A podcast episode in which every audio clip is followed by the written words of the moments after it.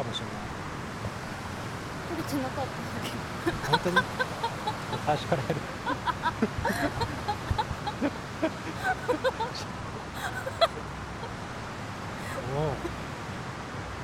鳥やばいな。取れてなかったか。取れてなかった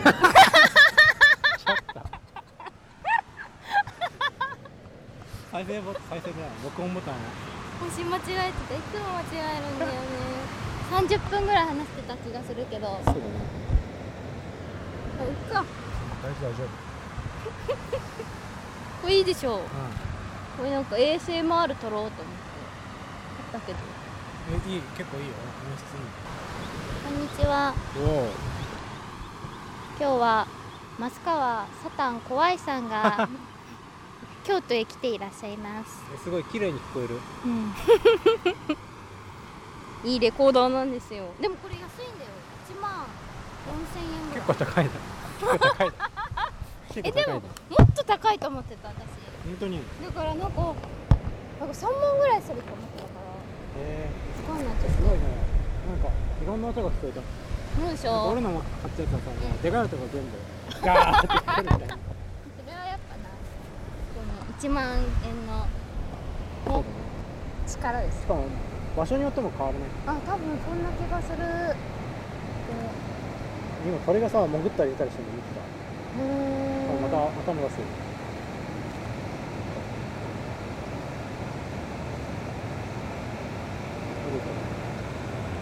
あ、ほんとだ。おー、テープスコ取れてなかった。まっすーの人生について本当によく知った。結構そうすると人の知らないところ聞けないもんですよね。そう。だってまっすーって意外とさ、3年ぐらい一緒にいるけどさ、ダンサーってさ、喋んなくない？お互いのこと。喋んない。なんで怒ってるかとかもあんま聞かないし。うん。ね。そうなんですよ。増川サムゲタンじゃない増川サムゲタン。サムゲタンのさ、鳥可愛くない？わかる？知らないんだけど。わかる。見ればわかる。靴可愛い。可愛いでしょ。あんまないのこういう可愛くない？これとか。サムゲタンの鳥ってこれ？マジな鳥こういうこと？だからね、肉屋さんで働くとこれ触れる。これがマジで。急に冬やってくる。なんかいつもはこう分解されたやつがいるんだけど、急にこうポンってくる。これ分解されたやつに来るんだいつも。そう分解されてるので来るから解体しないんだけど、そうクリスマスの時期だけこういうのが丸々でこう。声優とかでも売ってるよね。意外とスーパーで売ってて。俺も欲しいなって結構思ってた。サムゲタン作りたい。中に何か詰めてやるらしい。あれ詰めるのはちょっと嫌いなんだけど。かわいそうじゃない？なんで？かわいそうって言う。美味しくなくない？ああ、まあね。美味しくないの？美味しいんじゃない？やっぱりね。味が染みる。うん、肉の。何？料理するの？家でね、するんですけど、みんな作ってくれるシェアハウスだから。そう、作ってくれるとか言うと語弊があるんですけど、みんなが作ってるのをなんか美味しそうに見てるとくれるのくれるんだ。くれる。なんか美味しそうみたいな感じで言うと、一口食べるみたいな感じでそうやって生き延びてるなんかね、豊かな食生活を見ると、なんかね、自分のちっぽけさを感じる。そうなんだ、なんかそこに自分はいけないから、なんていうの、豊かな食生活って。そう、なんかすごいビーフシチューとかを作ってる人がいて、私って基本的になんか野菜炒めとかしか作れないから悲しい気持ちになる。あ、そうなんだ、なんていうの、なんかわかんないけど、ああいうものを食べてる方がきっと心が豊かになるじゃん。ビーフシチューみたいな作れないっていうか、作る気力が作る気力ないんだ。もらう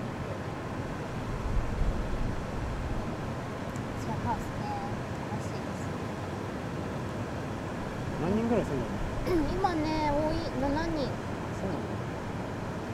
シェアハウスまるまる？あ、なんかね、カバーホテルっていうホテルなんだけど、その5階と4階は5階がホテルで、4階がドミトリーで、私たちは3階住んでて、3階だけシェアハウスみたいな、だから謎の複合施設。あ、そうなんだよね。アーティストが多いんだ。多い。だから地下がスタジオになってて、めっちゃいいじゃん。そうで、写真家、画家、なんか漆職人とか、でも画家が多いかな。画家が多いんだ。絵、うん、みんな描いてる。すごい。そんな中で私は何もしていない。してるよ。スタジオの中で。確かに難しい。そういう活動難しいなと思ったわ。どういうこと？なんだろう。なんかやろうと思えば何でもできるけどさ、やらなくても何も。そうなんだよね。ニャンついてる。それに、なんだろう、その5年とか10年スパンで考えたものとかやっぱり、なんとなくわかるよ。確かにパフォーマンスってなるとそうなる気がする。10年スパンでパフォーマンスを考えるってこと？そう。ってことはマッスーのその農業みたいなのも、もしかしたらパフォーマンスの一部である可能性があるってこと？そうそうそうそう、そういうこと。やばいね。そういう可能性が全部あるからさ、なんか難しいなと思った。 それこそラジオだってさ、そうじゃん、その1個じゃん。可能性があるからやってみるっていうことでしょ。確かに。せやな。そうだね、あんまり焦んない方がいいなと思ったんですよ。でもなんか、でもまず最初は舞踏？そうだね。なんでダンス始めたの？早稲田から。あ、なんか最初は普通に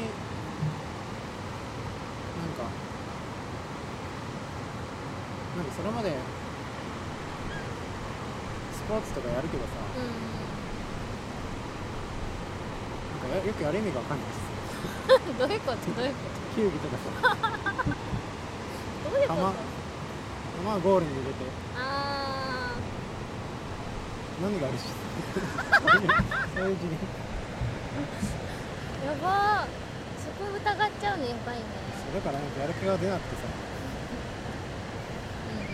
で、なんか入学式の時になんか応援部かなんかがさ、パフォーマンスやってた。あれパフォーマンスだった。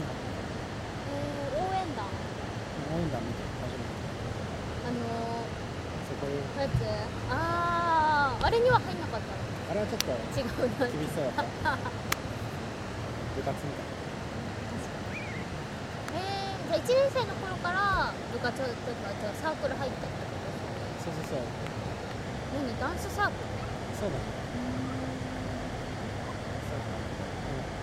ゆるいところ。そういうコンテンポラリー的な？コンテやったのはね、3年ぐらい。4年ぐらい。結構最初は何やってるか分かんなくて、自分のやり方。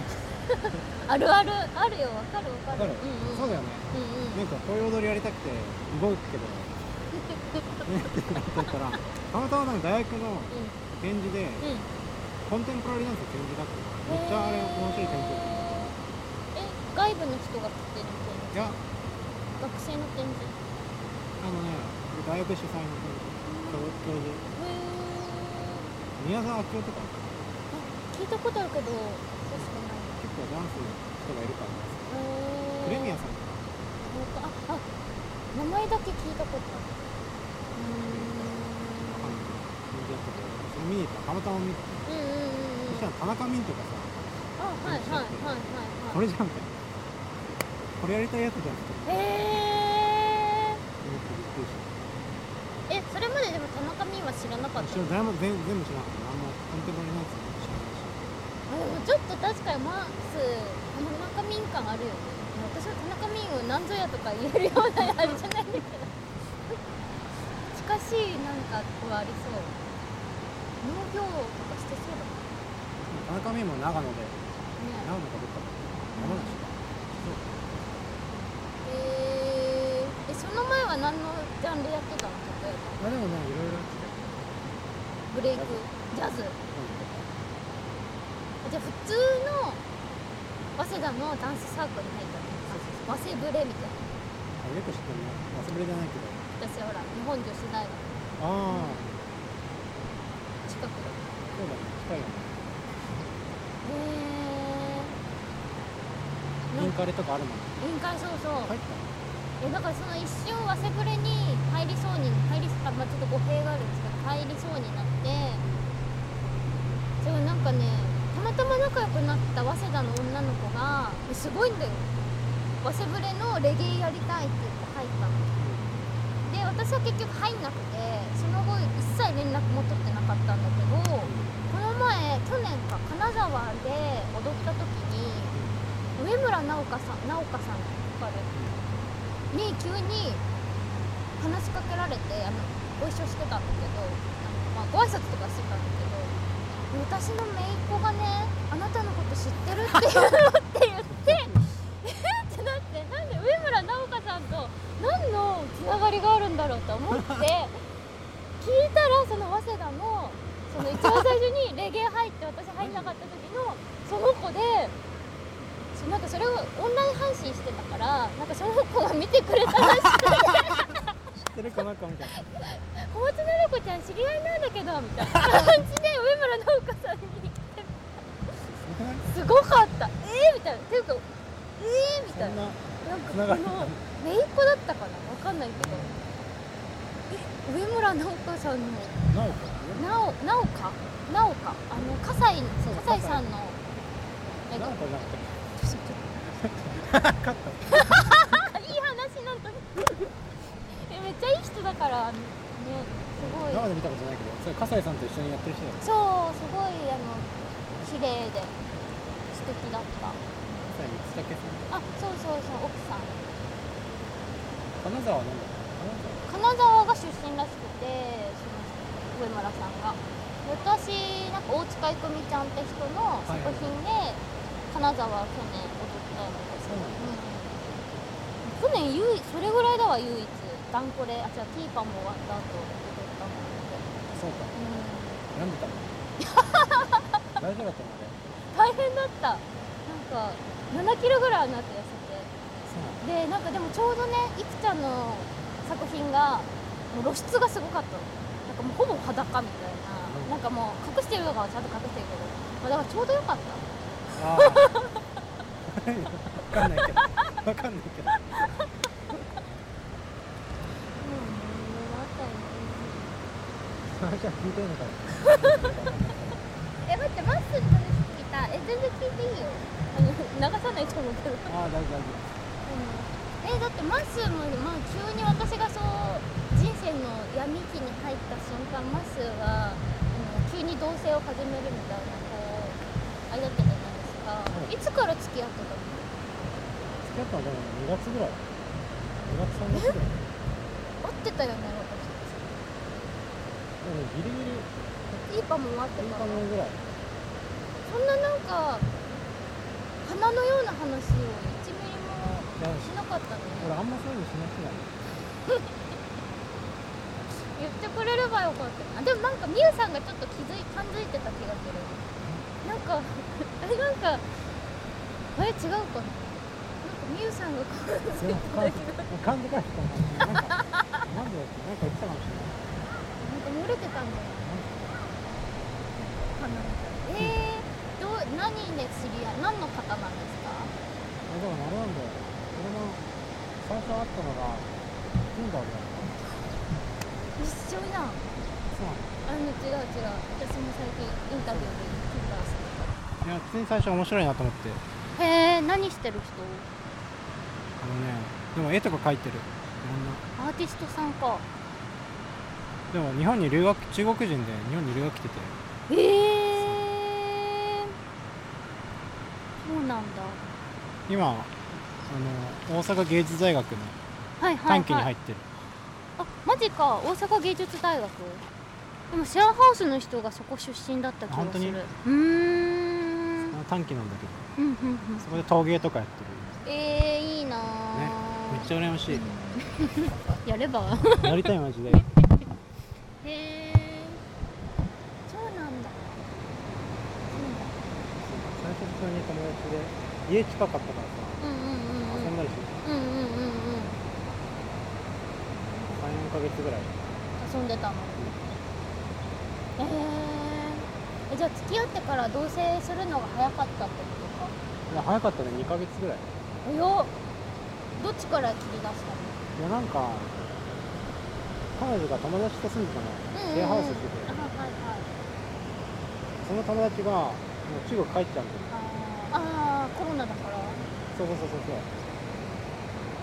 だからじゃあ相撲かじゃあ行きますマスもね、実家暮らしだったし。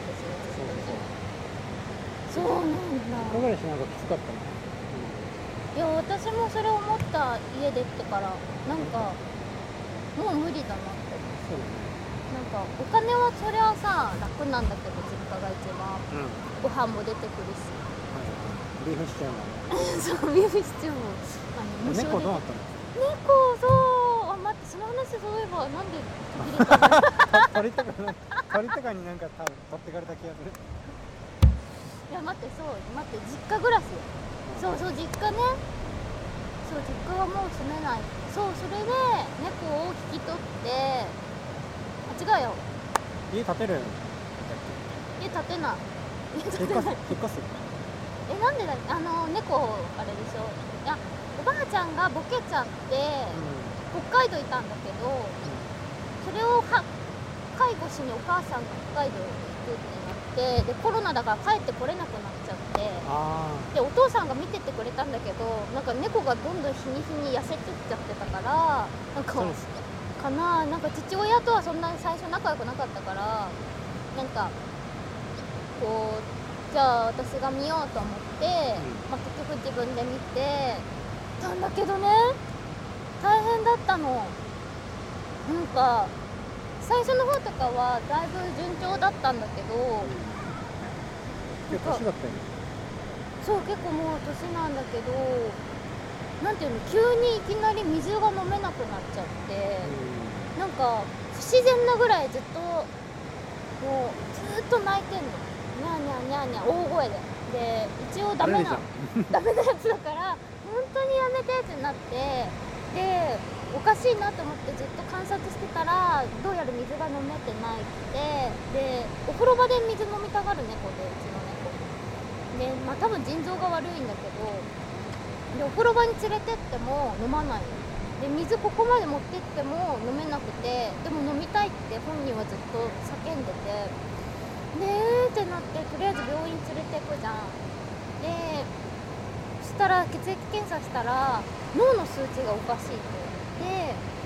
で、そう、なんか点滴とりあえずして、これはもう MRI 取らないとなんか原因は分かんないし、でも、MRI 取っても分かるとは限らないですって言われて、でもう一人暮らしじゃん、で誰にもなんか相談する人いないから、もう病院で号泣してみたいな、お医者さんもめっちゃ困ってみたいなそしたらなんか違うの、その日から急に猫が立てなくなっちゃって、なんていうの、歩くんだけどよたよたみたいになって、でもうすぐ転んじゃうみたいな。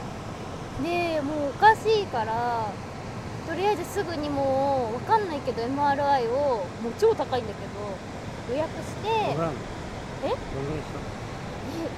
たかな、なんかでも結局 MRI 取れなかった。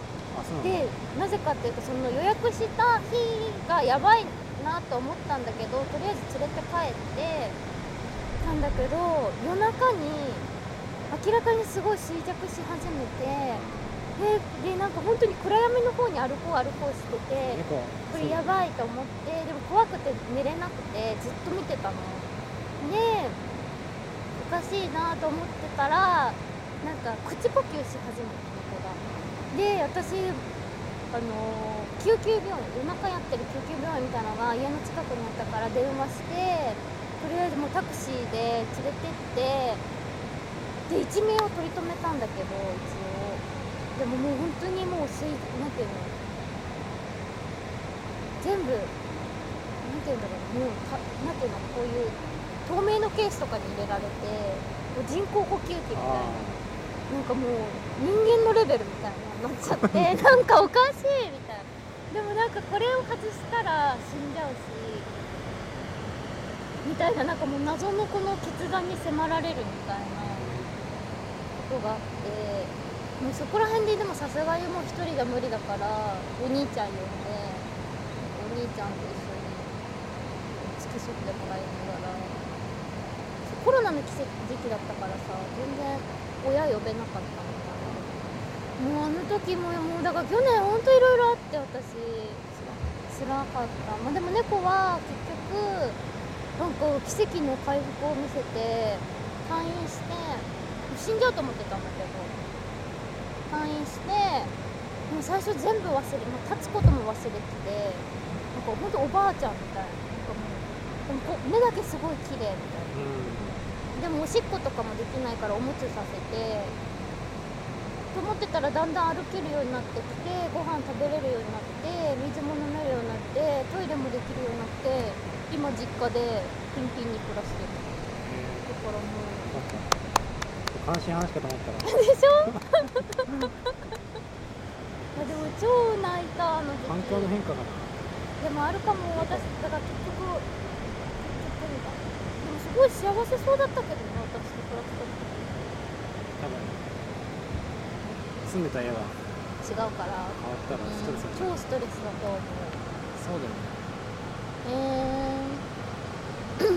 大変だった。よかった、生きてた。いろいろあるね。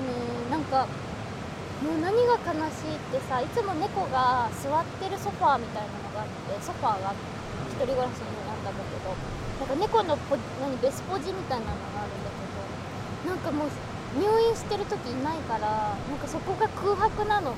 不在の在みたいな、不在があるみたいな、それを見るだけで涙が止まらないみたいな、みたいになって、その猫がいない間全然家帰んなかった。辛かった。そんなこともあり、東京はもういいかなみたいな。こっち来たらどう？健康なんかご飯めっちゃ食べるようになったし、シェアハウスの人がご飯上手だから、なんか人にも、なんていうの、シェアハウスだから嫌でも人に会うじゃん、毎日。なんかそれ嫌な時もあるけど、誰にも会いたくない日とかあるから。でもなんていうの、なんか人間としてこっちの方が普通なのかもって思うみたいな。一人暮らし、去年特にマジで誰にも会わないみたいな環境だったから、なんか無理やりにでも話さなきゃいけないみたいな。ちょっと集団で生活すると、そうなんだなと思った、シェアハウス。メンタルヘルスはだからめっちゃいい。マッスーはどうですか？人と暮らし始め、他人と。あ、でも全然変わった。俺も変わったでしょ。なんか人の気持ち分かるようになっただったもんね。サイコパスだったもんねあだ名サイコパスでしょ。そうだっけ。ああ会社のサイ、なんでサイコパス、それ悪口じゃん。愛のある会社だったもん。愛のある会社だったんじゃないなんか最初俺ただあれ、昼休みになんか毎日グレープフルーツ持って食ってたらサイコパス言われる。全然サイコパスじゃない。じゃないよねただ確かにみんななんかコンビニとかでさ買ったもの食って、なんか俺だけ丸いやつ向いて食ってるからちょっと変だったのかもしれないけど。サイコパス認定されるの違う。人の気持ち分かんなかったなと思う。確かに。そうなの。分からなかった。まあでもなんか優しかったけどね、マスは。まあなんか分かんない、敷地君と比べたら優しい。敷地君と比べたらあいつやばい。敷地君って優しくないよ。なんか彼女が結構、なんかうつと不安障害あって、あらうつって何？不安障害。ああ、はいはい。いやめっちゃ大変。あ、今？ずっとあなんか治んないよね割と。多分中学ぐらいから高校ぐらいから。いつから日本にいるの彼女は？2、3年ぐらい前。じゃあ割と年はいくつ？24。うんうん。24だよね。お若い。あれ今いくつだっけ？ 28？ 一緒だよ。なんか同じ。同じ年ぐらいだったの確か。そう。じゃあ半年早いの私。そうだっけ？だからもうマッシュルの方がそろそろ28です。そう。誕生日いつ？3月7日。あ、そうなんだ。おめでとう。もういい。知らなかった。もういい。夏生まれだよ。知ってるよ私。8月10日。違うか。近い。なんで知ってる？15だ。なんで知ってる？私なんか人の誕生日が増えるのなんかすごい才能あるんだよ。すごいね。なんか奈々ちゃんが8月、そう8月10日で。あ、そうだ思い出した。マッスが15で、なんか誕生日会じゃないけどさ、なんかカレー作ったじゃん、そのマッスが私の家で、うん、あのくらい誕生日会じゃなかった。違うなんだっけあれ誕生日会じゃないっけ。違うっけ。私なんかでも8月とかだった気がするあれ。そうだっけ。うんうん。そうだったかもしれない。人の気持ちが分かるようになったんだよ。なんで？いやなんか気を使うから。気を使うというかやっぱりそういう鬱だったり不安が現れる時があって、その時それが何でか分かんなかったりどうすればいいか分かんないけど、もうめっちゃ頑張って察するというか関わる。でも結構鬱になるとさ、こう遮断するじゃん。いやそうでもない。関わりたくないみたいな感じあるわけ。うつになるとね、多分心配してほしくなると思う。わかるっていうか、そうなんだよ。そうわかる。なんか死ぬのもさ、最大の心配してもらう。そっか。それめっちゃうまい。じゃあやっぱりこう、一緒にいるよみたいな、そういう配慮。そうだね。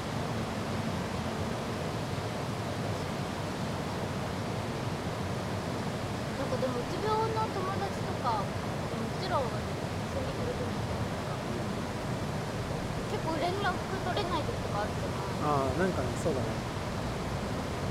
そういう時は連絡していいのか、それともそっとしといた方がいいのかがうちもわかんない俺もわかんない多分ね、彼氏彼女ぐらいの距離だともう連絡した方がいいし、話でもわかんない。そうだね、言ってたもんね。そうだね、結構いるよね、携帯で。いる、会社でも結構いるし。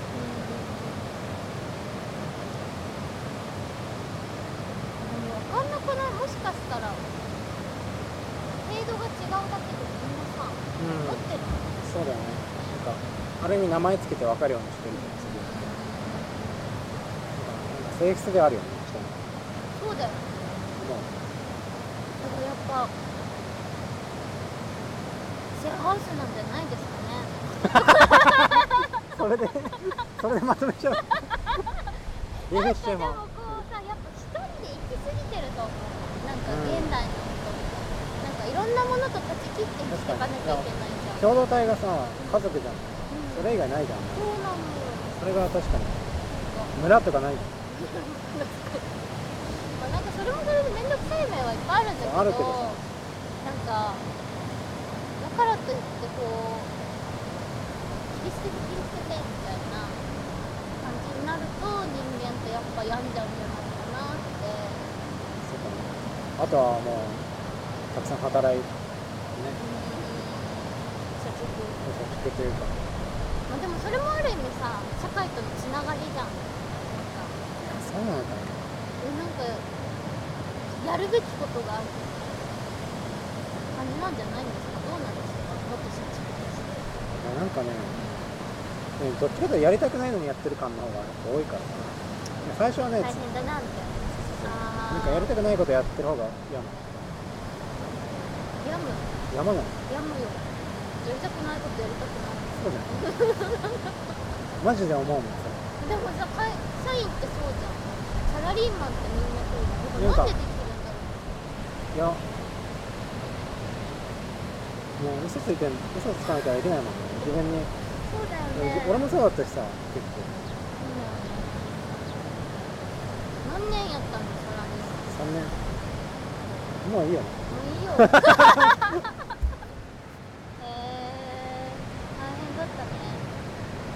な、確かに。就職活動とかどうだったの？なんかね、俺ハマるときはハマるけど財布が落ちるみたいな。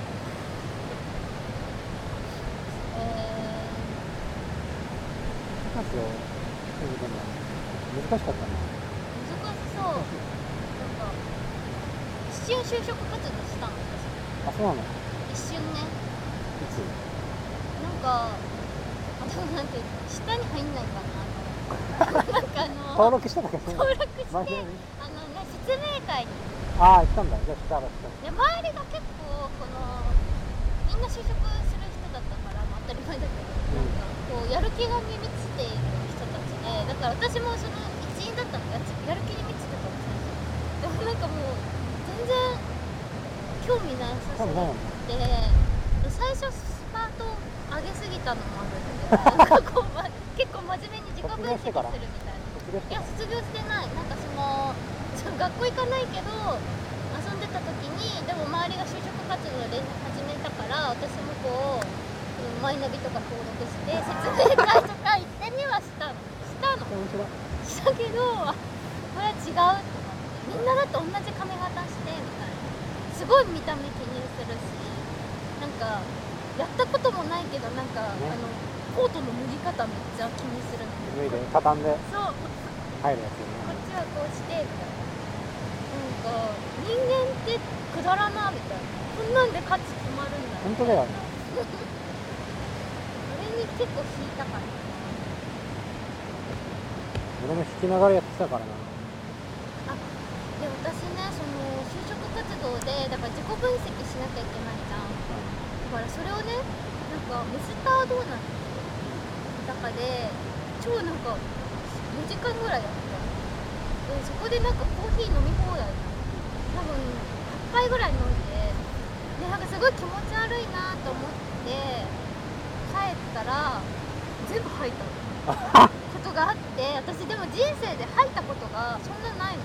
ノロウイルスがその就職の活動期間ってその吐いた時に気づいた、向いてないって。コーヒー飲むせきたいな違う、だからこれは向いてないんだみたいな、就職活動向いてないんだと思ってやったの。そうなんだ、偉いね。偉いよ、マジで偉いと思うよ。ありがとう。大学もちゃんと辞めれたしさ、就職活動もちゃんと辞めれて、なんかみんな多分辞めれないだけだよ。そうなのかな。会社もそうだよ。私はもう辞めたじゃん。俺頑張った。だってみんな辞めたがってるのか。そうだよね。辞めれないだけだよ、みんな。なんで辞めないんだろう。やっぱお金とか、将来とか、ね、やっぱ不安なんだよね。不安症。不安。今であんま不安じゃない。逆にお金も未来も何もないけど。わかる。何も持ってなさすぎて逆に。わかるわ。落ちるべき、もっとまあ落ちるところはいっぱいあるんだろうけど。無職になると違うよね。見えてくるものが違う。なんかそんなストレスためて働くまでもなくて、別にボソボソ生きてくるとも幸せになっちゃう。畑とかやっておじいちゃんみたいな老後みたいな。いやまだそうね。でもさ、老後に気づくより今気づいてる。あ、そうだよね。まあでもどうなるんだろうね。どういう人生なんだろうね、わかんない。私もわかんない。別に金とかあんまりどうなるかわかんないし。大丈夫だよ。下には下がいるからかも。私の方やってくれるからびっくりする。途中までやる気あったんだけど、楽しいと思ってた。なんかダメだったよ。なんかボロが流れてきた。どういう時に思う？でもやっぱ辛い時だよね。なんかその時上司が結構パワハラってさ、毎日パワハラされてさ、罵られる。罵られる。それって環境悪すぎだね。でもそんなもんなのかな。そんなもんだと思うよ。はい、そうです。なんかね、忙しいとイライラしてさ、余裕なくなって。余裕ないとね。わかるわ。土日もなんかあの資料があ休みも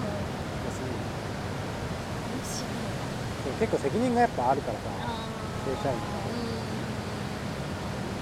それはね、多分バイトとかだとあんま明日バイトってだるいなみたいな感じでさ、前の仕事があったとかそこあるんだからやばくない？いや、無理だと。無理だよね。本当に無理だと思う。無理してると思う、みんな。だからもう、ボンボン。会社でも結構多かったの。適応障害になって、半年ぐらいは休んでしまった。急に来なくなって、上司だけ知ってるみたいな。やばーい。やばくない？なんか、良くないね。良くないと思う。そんなもんだよ。でも割と自然にもう俺も慣れてきたもん。いやもう良くない良くない。1年目の時はあの人いなくなったみたいな思うけど、2年目ぐらいになったら怖い。あの人どんどん来なくなっちゃう。気持ちわかるし、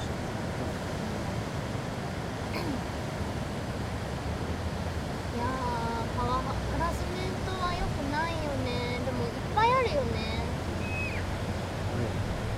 誰しもが持ってるじゃん。誰しもがされてるし、そうなんだよね。自分もなる可能性あるしね。そうなの。環境次第で、環境だよね全部。イライラしやすい環境で、忙しいのに後輩ができたら。確かに。なんかもう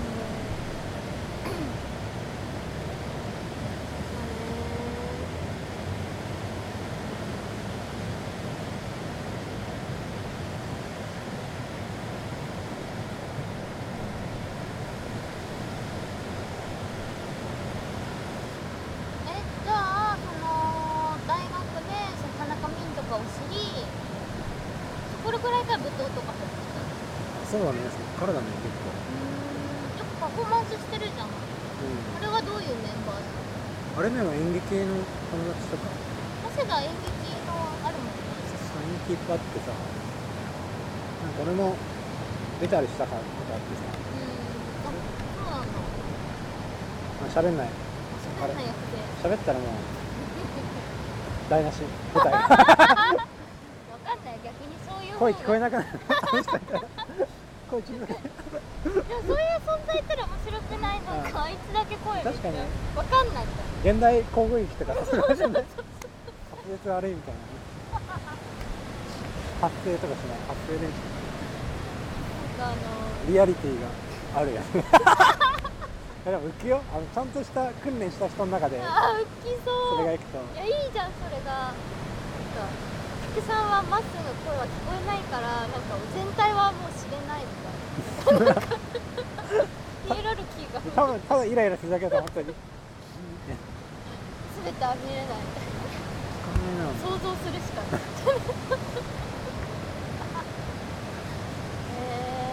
ない。演劇の人なの？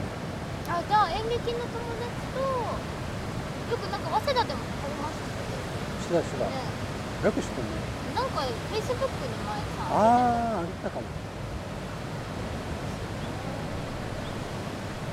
なんかダンサーより演劇よりさらになんか普通の人とパフォーマンスやりたいと思う。あれ分かると分かる。なんでだろう。なんかね、やっぱ見せる意識が強すぎると嫌だな。こなれちゃうんだよね。うん、シャレになっちゃうという、なんつうんだろう、ぽくなっちゃ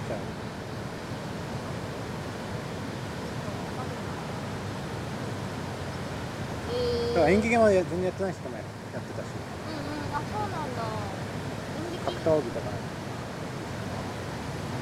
探検部。え？探検部。探検部。早稲田にあってさ、探検部。あ、やばそう。やばいやばい。どこ行くんだっけ？でもね、普通にあれだよ。なんか、ジャングルの奥地とか行ってる。日本の？ね、日本、海外の。やばいね。人死んでたりするし。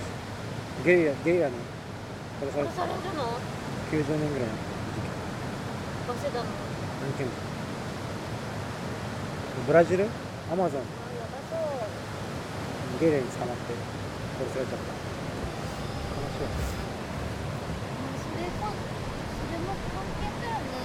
悲しいそれも関係だよね。いやそうだけどそうだね、確かに関係というものの言葉にはやっぱそういうものもあるのか。責任という何があっても受け入れる覚悟が必要だよね。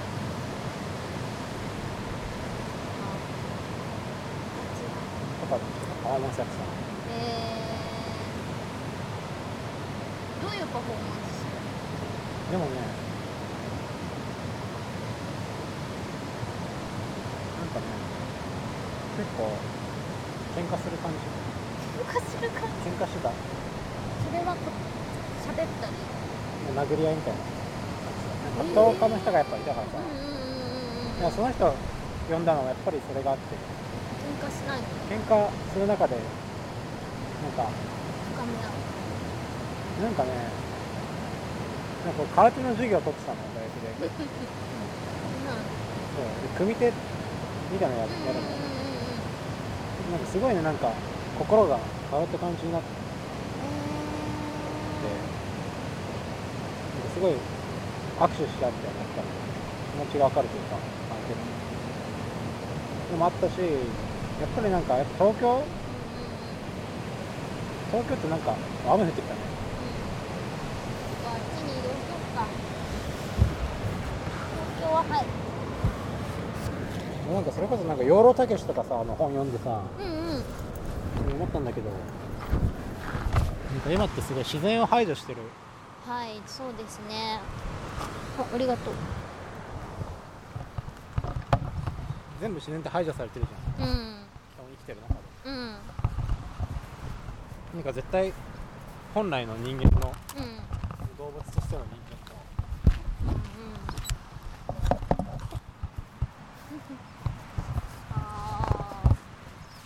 とは違う環境でさ、生きてるじゃん。でその中で唯一残ってる自然って体らしいの。実は人間の体、でもなんか人間の体もの自然的な部分も全部今は隠そうとしてる。あ、服着たりだし、なんか管理したり、健康管理したり。あ、確かにね、健康か。その本めっちゃ面白いよ。なんてやつ？日本人の身体の歴史みたいな。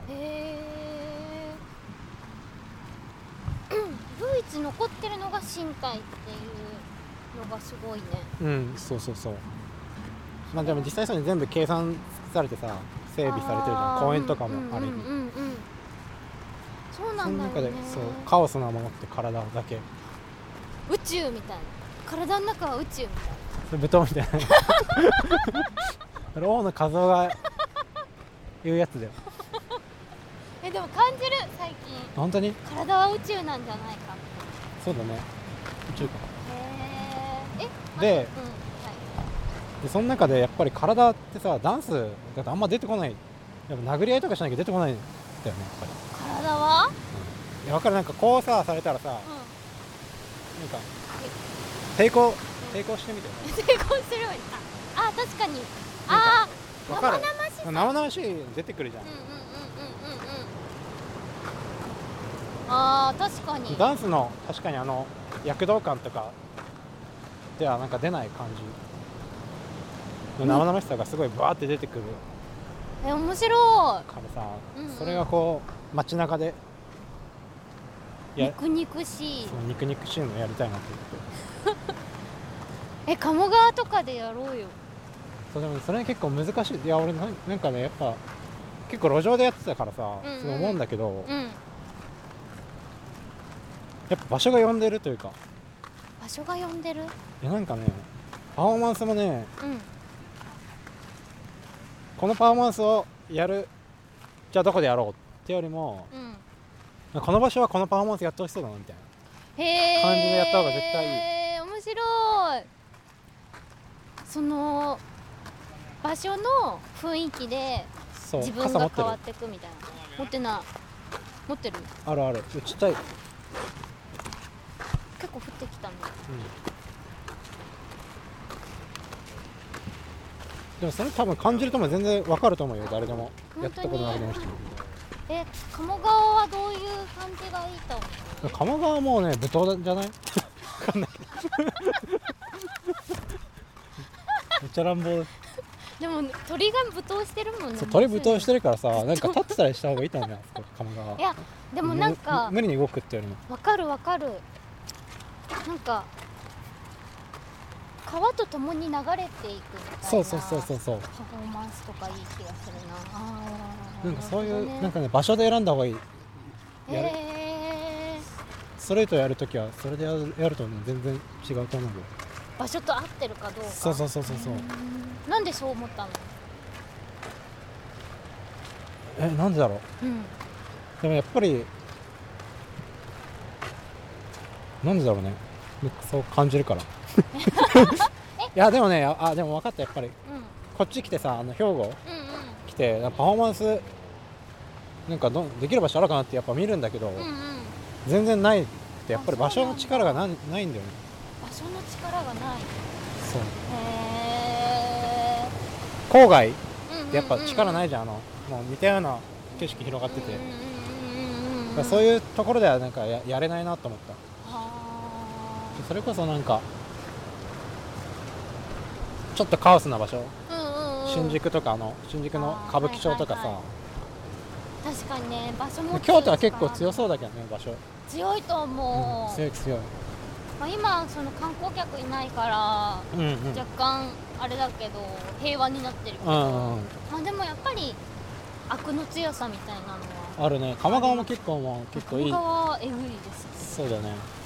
なんか日常生活の人が一番エグい感じが、うん、はいはいはい。なんかみんななんか無意識にやってる行動が一番面白い、うんうんうん、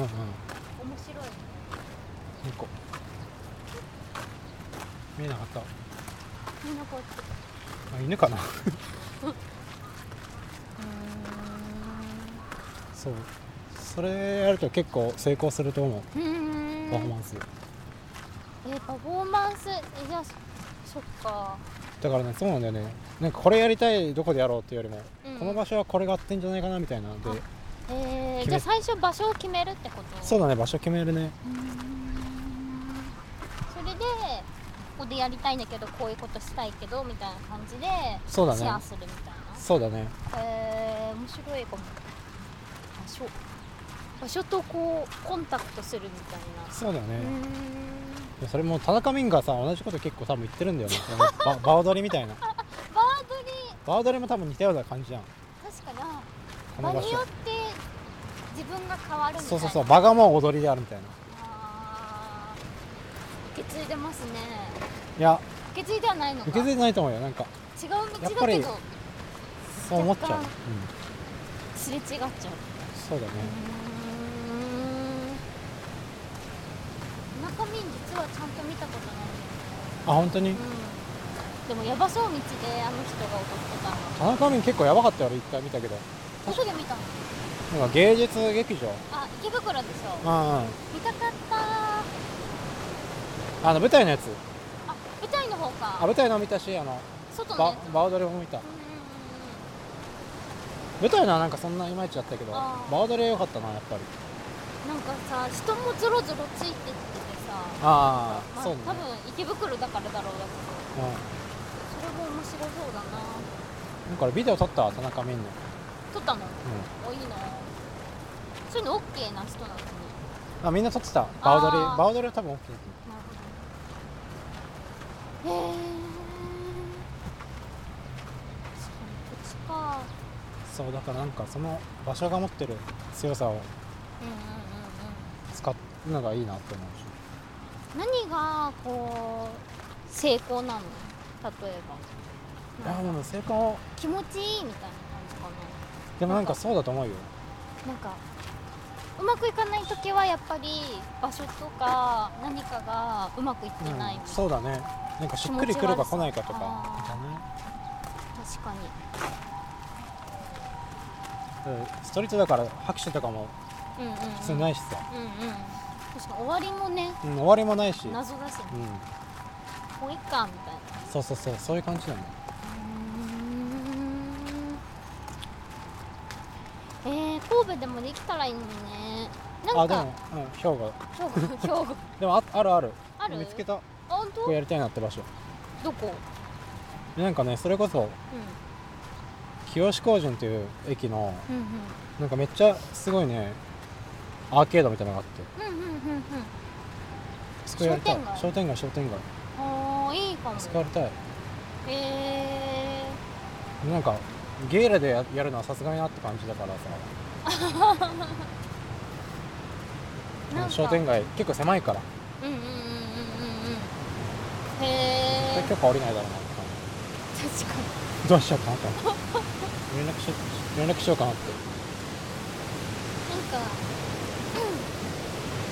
うん、徐々になんか普通に生活で使うじゃん、うん、例えば商店街をそこに若干ちょっと入れてくみたいな、うん、日によってパーセンテージを最初は 3% ぐらいパフォーマンスの力を入れて買い物してるみたいななんかだんだんなんかこういうのがいいんだよ。そう、俺もね、そういうイメージだと思うよ、商店街、うん、なんかどっちなんだろうみたいな、うん、この人なんかこういうのを日常的にしながら買い物してる人なのか、うんうん、っていうなんかそれともパフォーマーなのかみたいな曖昧な存在みたいな、はいはいはい、そういうの優しそうかも。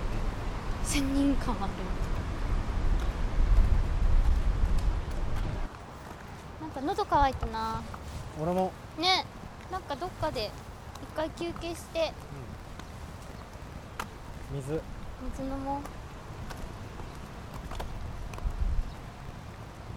う。はあ、なんか無限にパフォーマンスできそうだね。いやー、そうなのよ。京都ってなんか舞踏盛んなんだよね、本来は。あ、そうなんだ。そうそうそう。やりたい。なんか美しいよね、舞踏。わかんないけど、そんなに見たことないけど、うん、なんかずっと見てられる。そう、ずっと見てられる。自然にスッと入ってくる、うん、うんうんうんうん。無理してないんだよ。あ、多分めっちゃ無理してるんだけど、本人は。まあね、なんか体めっちゃムキムキだもんね。動きとかもそう。でも大学の奥さんは先生がたまたま舞踏の人だったのもでかい。すごー。コンタクトの授業あったの、そもそも。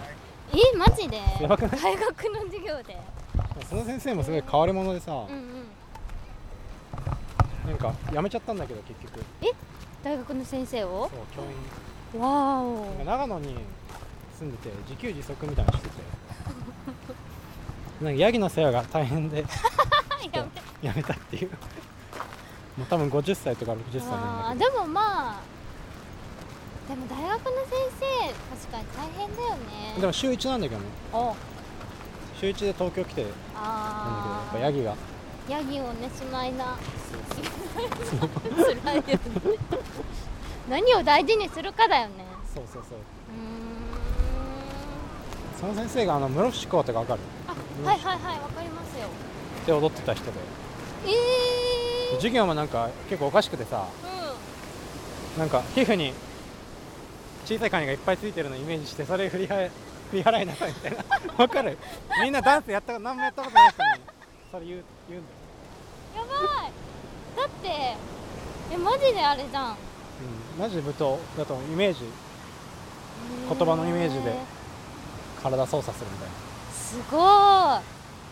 本当に大野和夫とかもさ、っちゃそういうナチュラルに言ってくる、うん、言ってくる今日はまんじゅうになりましょうみたいな傾向だったらしいよ。まんじゅうどういうことまんじゅうになります。まんじゅうおまんじゅう、うん、なるの。そう、稽古で今日はまんじゅうになりましょうみたいなでみんなで考えるみたいな感じだったらしいよ。なんかあれだね、禅の、あ、そうだね、なんていうんだっけ、あれの問いみたいな禅問答、うんうん、そうまさしくそれでまんじゅうの答えがみんなで、うん、まんじゅうどうやんだろうって悩んでるのが、うん、これがまんじゅうだってなったらしい怖い怖いめっちゃ面白いねこっちにも川があるの。こっちも川ある。なんかね、2つあって。え、そうなんだ。ここでほら、分かれんの。デルタ、ここ。これがデルタか。いいなぁ、車は免許ないんだよね。マジで取りたいけどさ、意外とお金かかるじゃん。めんどくさいよ。時間かかるよね。合宿行った俺。大学生の時。まず大学時代、そういう風に過ごせばよかった。何やってた？ずっと踊ってた。ダンスしてた。流行ってたからダンス流行ってた。流行ってなかった。いや、めっちゃ流行ってたからね、ダンス。みんなやってた？みんなやってたよ。ダンサーしかいなかった渋谷でダンスするっていうのがギャルじゃん横浜、千葉だっけ。その時実家だったよね。その時実家だったね。実家暮らしよくあんな続けられたな。お金なかっただけだけど。もう無理。なんか自分の生活自分でコントロールしたいと。確かに。ご飯とかも自分で考えたい。行動生活って難しいよね。喧嘩しないんですか、彼女と。喧嘩でもするよ。何で喧嘩するの？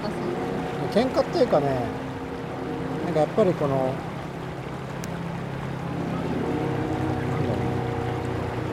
喧嘩かいろいろなんかあんまりしないようになってきた。最近はしないようにしてる。何、折れるみたいな。いや、喧嘩になる前に回避する。すごいね。コントロールしてるじゃん。あり得る。大丈夫。住んでいいよ。こう。あ、これでこう言っちゃったら喧嘩になるから、その言葉を言わないようにしよう。とか。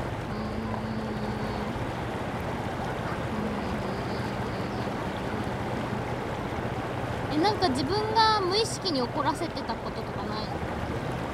あるよ、全然。でしょうね。ある。怒らせてしまいます。思う、うん。イライラしそう。そうイライラ。でも、まあ、そうだね。するよね、絶対。うん、でもまあ謝るみたいな。ごめん。そうだね。偉いね。何その顔。難しいよね。ハト。ハトだった。難しいよね、人間関係。難しい。なん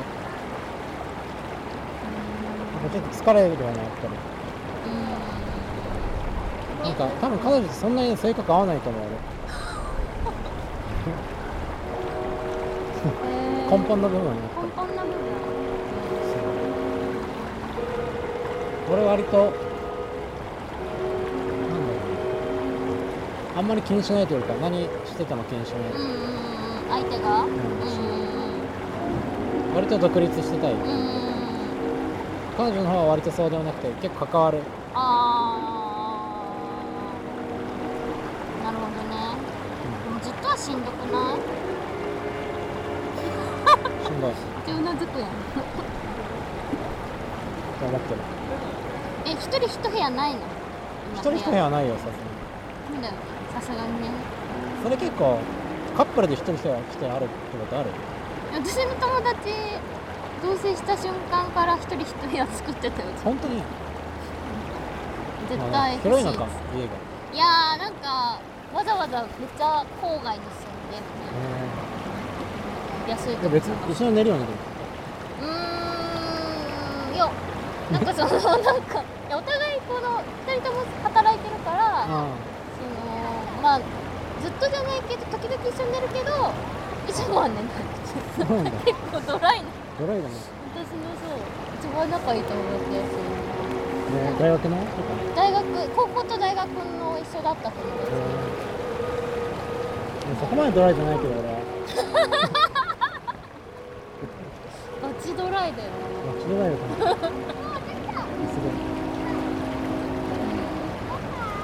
小松菜奈子さんはドライですよ。いやでもずっと一緒は無理よ。ずっと一緒は無理。一人でもやっぱ部屋欲しいと思った。なんで部屋欲しいの？一人になりたい。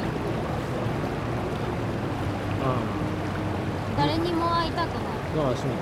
そう確かに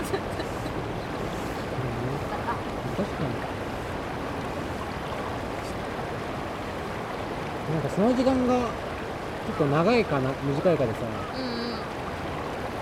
分かるよね今どういう状態か。どういうこと？相手が今疲れてるかとか、確かに部屋ないとそういうのが分かんないから急に来たりするんだ。何が辛いよね。いや人間一人になる場所は必要だと思う。でもそういうなこと言ってたら安い部屋に住めない。そうだね。でもいるよね。なんか私も前一人暮らししてた家あるじゃん、あそこの私2階で1階の人が同棲してたの。ダメなんだけど多分2人で住んでて、どうやったの狭い部屋に2人みたいな。結構ギュギュだよね、ずっと向き合ってなきゃいけなくて、それは無理だな。同棲したことある？なんか前同棲っていうか半分みたいな、全然続かなかったけど。や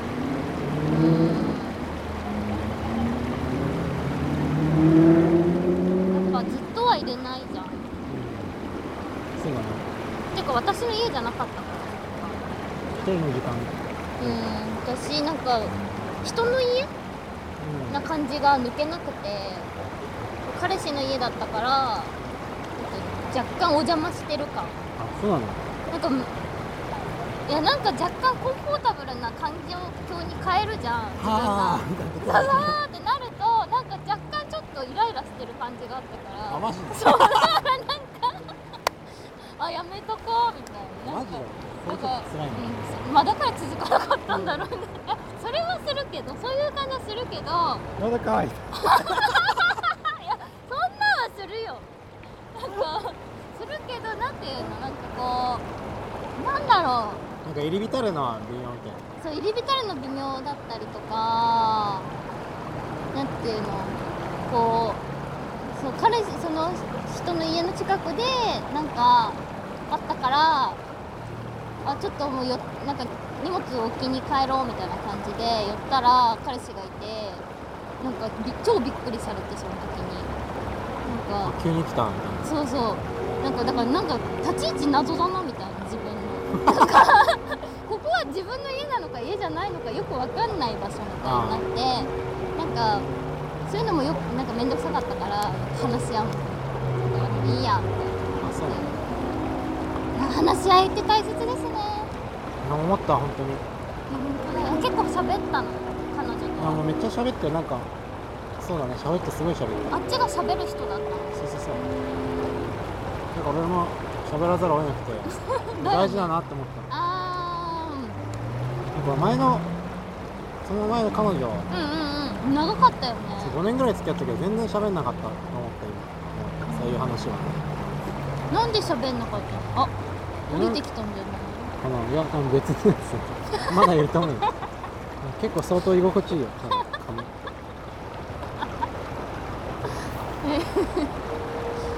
なんだ、なんで喋んなかったんだろう。前の人は何の人？大学？友達。なんかもう喋んないってなったら喋んなくない、わかる？わかる。それ。まあだからそうなる前に喋る関係を築かないとダメだよ。そう。なんか喋んなくなったら結構もう暗黙の了解でいろいろ進め。そう。でもなんかさ、寂しいじゃん。人間って意外と聞いてほしい生物なんだと思う。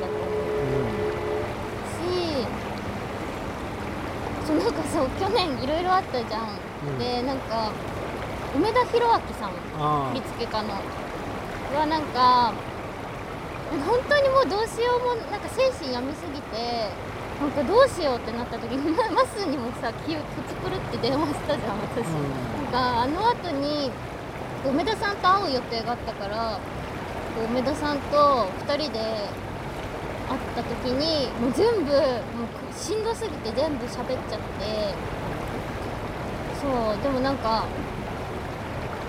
そう、そのぐらいから割とこう人と喋れる、喋った方がいいなみたいなことを思って、そう、梅田さんもまあ割と人の面倒見たがる人だから、うん、最近逆にちょっと距離を置くぐらいなんだけどなんか仲良くしすぎて怖いみたいな、怖いとかじゃないけど、なんかもう大丈夫だなみたいな時が来たから、そ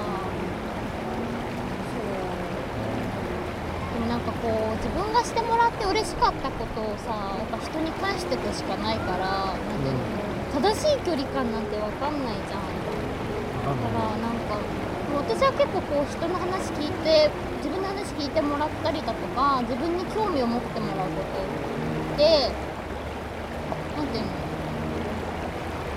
こういうことをする前は結構失礼なのかなと思ってた。なんかジロジロ人を見ちゃいけませんみたいな、はいはいはい、とか、なんか聞いちゃいけないことは聞かない方がいいとか思ってたけど、でも分かんない、人によって違うし、だからなんかもう自分はされて嬉しかったことを人に返していくっていう信念を持って、それがもしかしたらいつか人を不快にさせるかもしれないけどと思ったら、なんかもう腹をくくって人にインタビューできるようになった。すごくないですよ。梅田裕明。面白いおじさんなんだよね。うざ面白い。この人でも確かに可愛らしいというか。すごいね。可愛らしいよ。なんで知ってんの？なんか俺1回だけソマティックワークショップはなんか振り付け家のためのワークショップ受けたもん。いや受けてないけど見に行って、見に来てくれた。そうだ、行った。ありがとうございます。その時なんか前で喋ってて、そう見て、なんか意外とこの人可愛らしいなって思ってその可愛いにどういう側面が含まれてる、なんだろう、人間味があるんだ、うん、人間味ある。そうなんだよ、ね、なんかもっとパフォーマンスちょっとしか見たことないけど、映像でめっちゃ無機質な感じだからさ、ドライな人かなって思ったら、めっちゃね、暑苦しいぐらい。そうだね、暑い、結構もう若干暑苦しいぐらい暑い暑苦しいって思ってるじゃんいや、そういうキャラなんだよ。まあでも愛のある人だね。そんな感じした。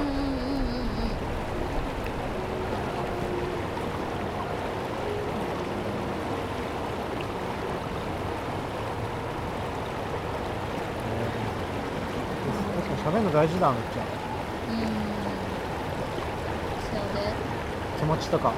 気持ち喋るの大事だ。そうなんだよね。村川さんから元気か。なめちゃん超元気だよ。この前テレビ電話したけど村川さんテレビ電話してるのなんかイメージわかんないななめちゃんの実家多分めっちゃ豊かだから遊びに行きたいんだよね。香川行きたい。行きたいね。行きたい。実家がバレエスタジオだから、やばいね。家の多分家に続いがある。そんな環境で。すげえ。踊り放題じゃん。この前なねちゃんにもインタビューした。テレビ電話で。気になる。結構ね、面白いよ。なんか小学校の記憶がないみたいな。結構やばいじゃんみたいな。なんか辛いことでもあったのって言ったら、多分ぼーっとしすぎて本当に何も考えてなかったから覚えてないですけど、でもマジで本当にそんな感じなの。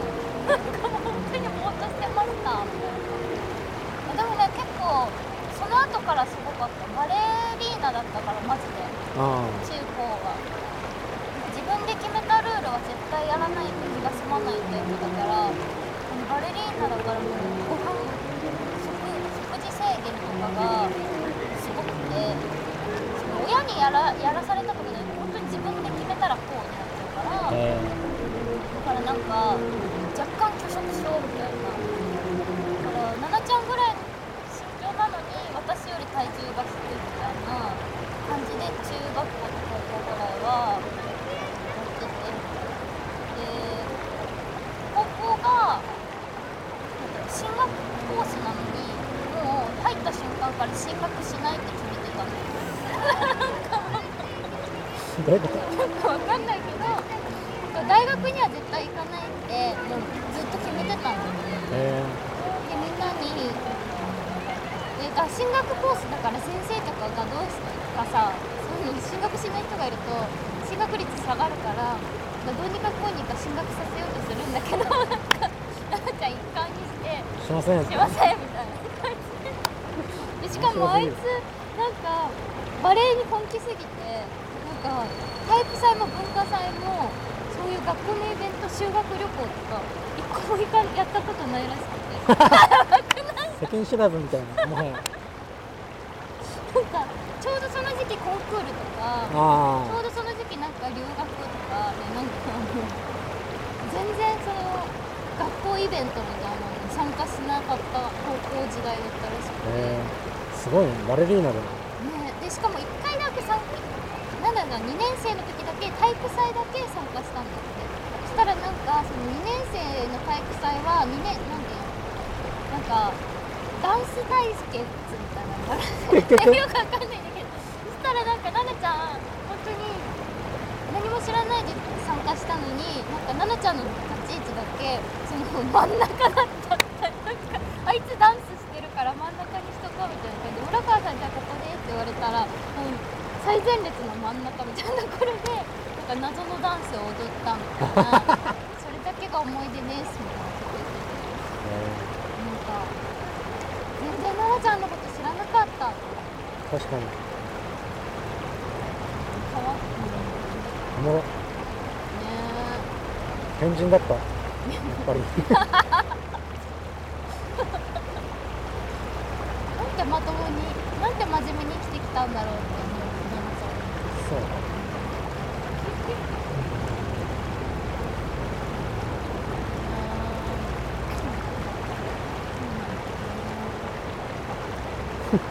確かに私感情ないんですよって困ってた記憶がある。言ってた？言ってた気がする。感情ないんですよ。感情出したりできないです。そういうことだ。確かにって思った感情を出したりできない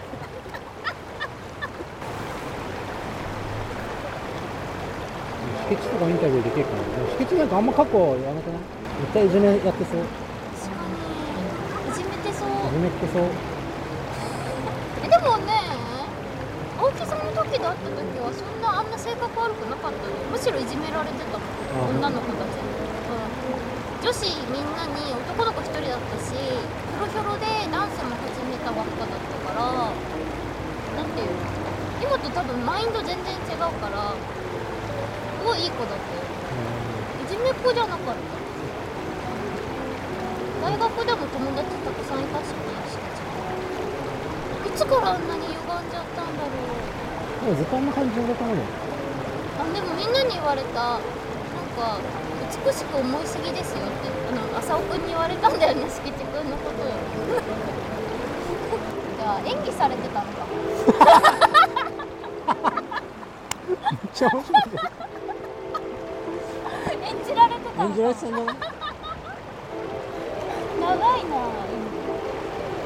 じてたわ。いつかしけちくんインタビューしたいな。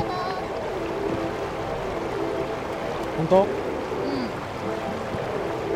今度ズームやろって言われた一緒にダンスやりたい人ってどういう人？いや私それ最近悩んでる。あ、分かる。っていうか割と今まで何も考えなくやってたけど、うん、誰とでもできるもんじゃないんだなっていうのに気づいた。あ、そうなんだ。ずっとやるとか作品を作るとか、あ、もちろんセッションするとかは誰とでもできる。はいはいはいはいはい。難しい。いやなんかね、やっぱ喋れる人とじゃないと作品は作れなくなって思った。なるほどね。なんだけどなんか8分のシーンを間違って25分、28分ぐらいやっちゃったみたいな。めっちゃ作法的というか。そんなこと今までやったことなかったじゃんみたいなことを急に本番になんか起きたことが、このつい最近3週間前とかあってあの時のなんかあの時になんていうんだろう、もっとなんか喋っとけばよかったなみたいな、なんかコミュニケーションがもうちょっとあれば、なんかそういうなんていう本番結構上がっちゃうんだよねとかいう話をもしも聞いてればなんか分かんないけど、どうすればよかったか分かんないんだけど、なんか人間関係良くなかったのかな、すごい。そうなの。分かんない。いや頑張ってたつもりだけど実は合意が取れてないことが多かった。合意が取れてなかったのかな。なんかそう結局なんかってなって、こんなことあるんだみたいな。喋れる人、分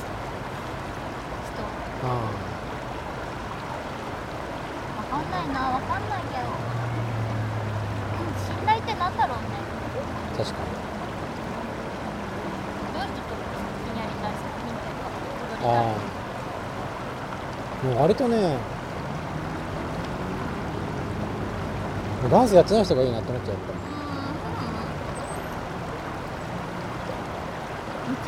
一般人。いやでもなんかその中でもちょっと面白い人がいい。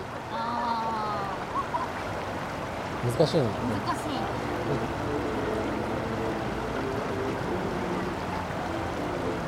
その慣れてない感じがいいのかな。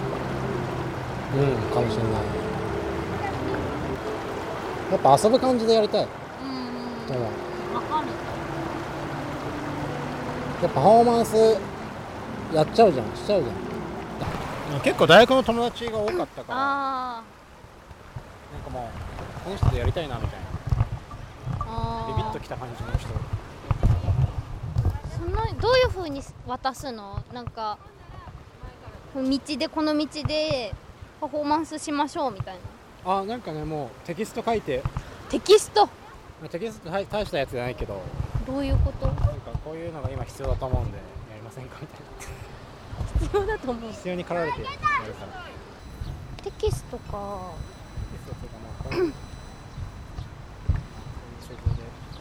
今日本はみたいな。そんな大げさじゃないけど。さっき言ったような。ああ、なるほどね。じゃあアイディアとしてはその肉肉しさをみたいな感じで、で例えば押し合うみたいな。そう押した時の体の反応ってすごい自然。確かに。そういやみたいな反応が出たりする。そういうのやっぱ。うん、確かに。確かにね。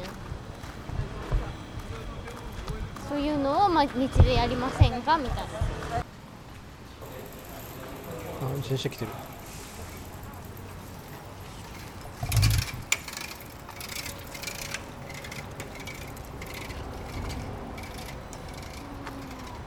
気持ちいいだろうな。なんかいるかな、スカウトできる人いるかな。友達作んなきゃいけないもんね。確か友達できた？いや、一人もできてない。畑のじいちゃんばあちゃんぐらい。ああ、じゃあじいちゃんばあちゃんと。確かにじいちゃんばあちゃんは舞踏できそう。立ってるだけで。これは舞踏である。やっぱそうだね、歴史があるもんね、体に。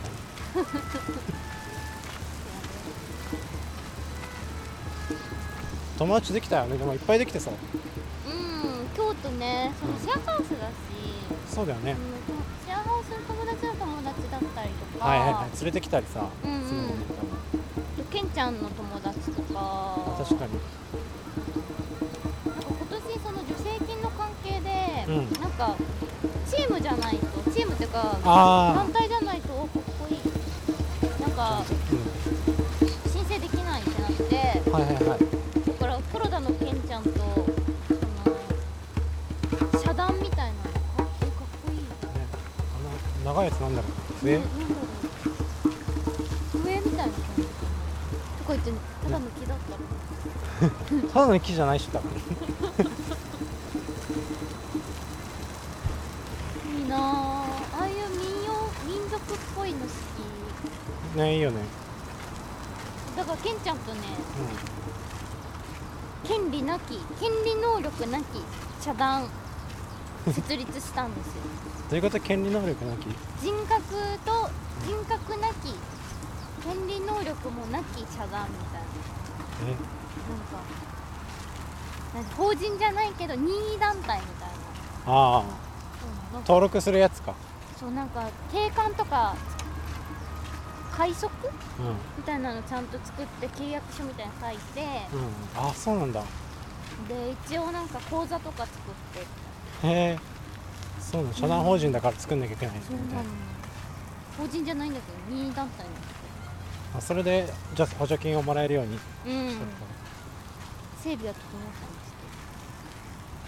けど、肝心の補助金がすごいじゃん。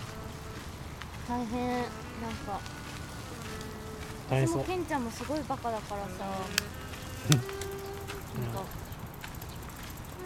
手続きが難しい。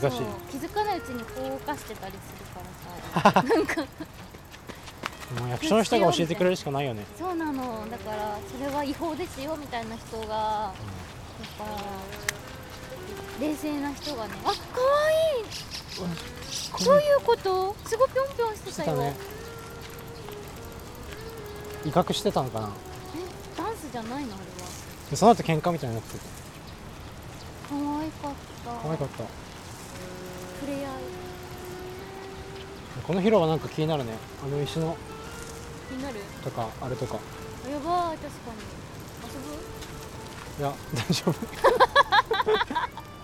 こっから見て大丈夫、満足しちゃう。走る人が来てる。まだ明るいね。夏至いいね。ねえ、ていうか7時半ぐらいまで。ね、明るいよね。無職に夏至迎えられるのは嬉しいなと思う。私無職歴長いからね。本当？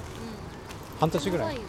1月から。いや、もうなんか猫の事件があった時に、なんかもうなんだっけな、なんか4時間ごとに鼻からご飯あげなきゃいけなくてね。ああ、そうなんだ。もうなんか働いてらんなくなって、なんかもういいやと思って、引っ越す指導センター。だから仕事もその時は11月ぐらいからまともに働いてない。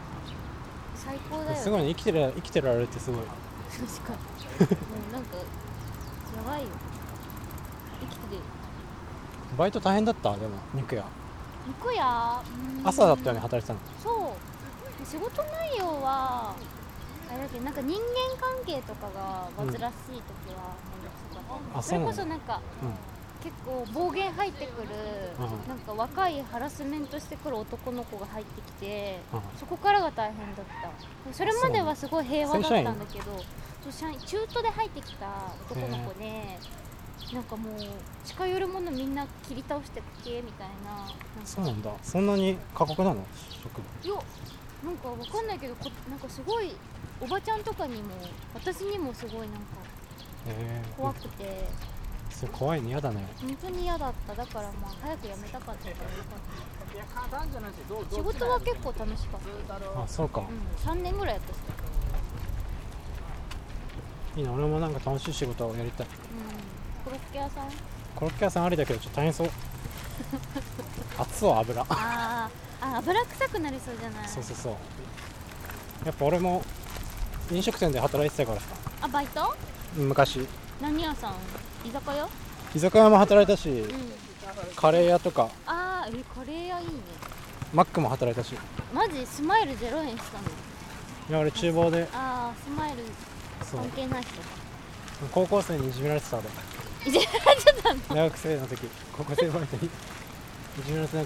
靴とかめっちゃなくなった。え、ガチじゃん。そうだよ、ガチのいじめじゃん。ガチのいじめ。しかも陰湿だね。そう、陰湿のいじめされてた。俺やる気なさすぎたのが。あー、うざかったのかな。高校生の人たち結構やっぱずっと働いてるからさ、高校1年生から位が上なのやっぱり。なるほどね。そう、俺よりいい制服着てて。いい制服。そう、いい制服着てるし、うん、位上だし、やる気もあって。そう、やる気も割とあって。あー、怖っ。正義振りかざされながらいじめられてたんだ。そうそうそう。何も言えない。何も言い返せない。やる気ないから。靴隠されて、最初分かんなくてさ、もう一回買ってさ、うんうんうん、それもなくなってさ、これ隠されてるなと思って。うわー、やめた。すぐやめた。その後やばい。バイト先でそんな。練馬だから。あ、そっかそっか練馬はそうだよ。大丈夫。こっち来る。川に落ちない。あ、来ないよ。大丈夫。こう見えて運動神経いいから。確かに。ダンスやる前は何やってたの？バスケ部。あ、そうなんだ。うまそう、バスケ。まあね。俺もう全然できなかったから羨ましい。ゴール決める意味わかんなかった。そう。怖いよね。めっちゃいいと思う。そこに疑問を抱いたこと今までなかったよ。ほんと新しい価値観が入ってきたから。ゴール決めるってなんだろうね。哲学わかんない。でもなんかそういう無意味なこと楽しむのも大事だなって思うけどね。無意味って言ったら失礼だけど大事じゃない？人間はそういう架空の。宗教って大事だよね。そう。玉がただネットに引っかかってゴールに入っただけで国民が大喜びしてるんだ。不思議だよ、すごい。そんなこと言ったら世の中って全部無意味だよ。そうだね。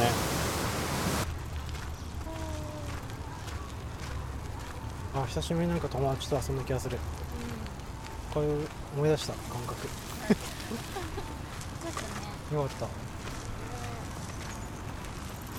でもまあ、こう人に会わなくても充実してるならめっちゃ最高じゃない？そうかな。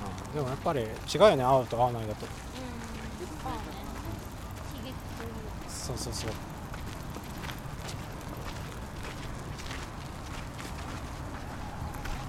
なんかシェアハウスに仙人みたいな人がいて、どうしたの？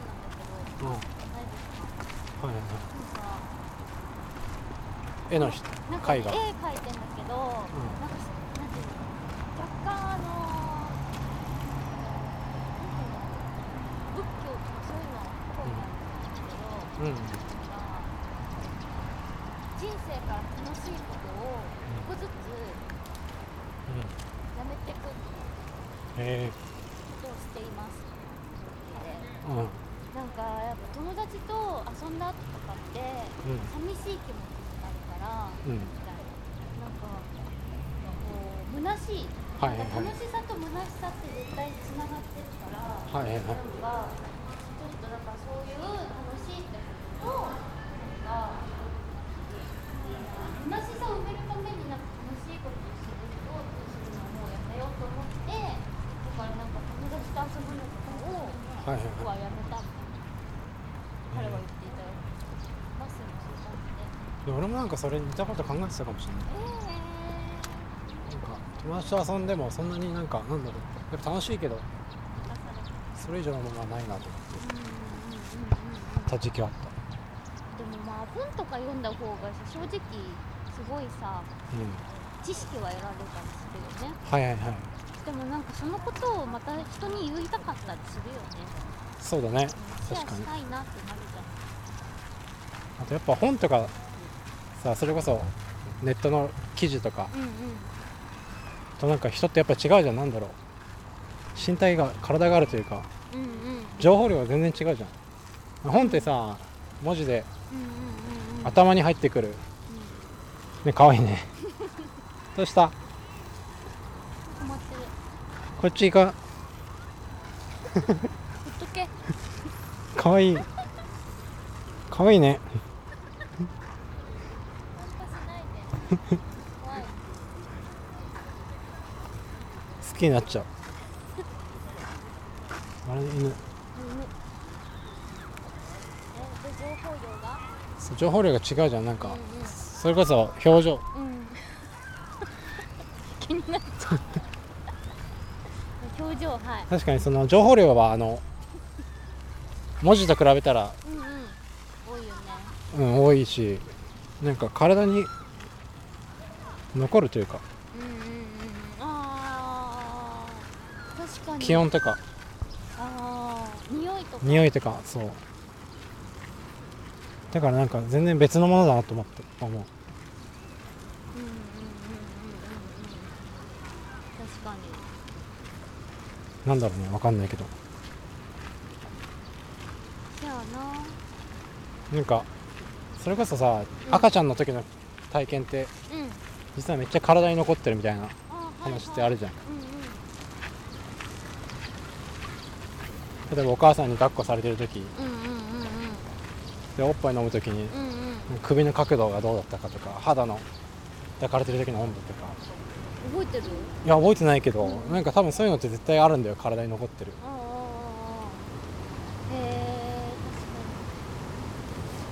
一番最初の感覚だもん。そうそうそう。でやっぱ言語じゃないじゃん、そういうの言葉じゃない、うんうんうん、首の角度なんて、うんうん、温度とか、でもなんかそういう言葉じゃないものって結構体に残るだよね、やっぱり、うんうんうん、長く多分強烈に残る、言葉よりも、言葉も多分残るんだろうけど身体的なものの方がやっぱ強いし、なんか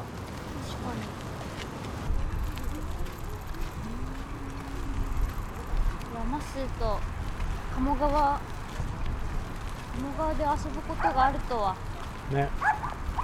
人生何が起こるかわからん。本当だよ、うん、本当だよ。だって半年前まで東京にねいたしな。そうだよ、2人とも。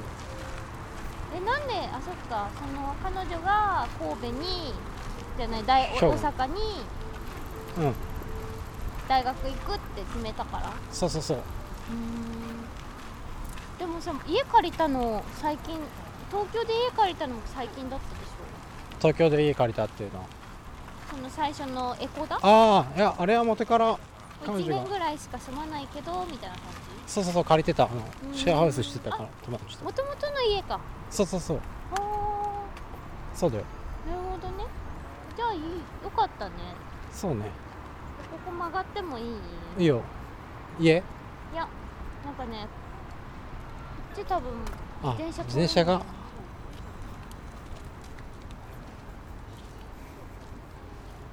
でかい花。何あれ。おばあさん、勝負あったよ。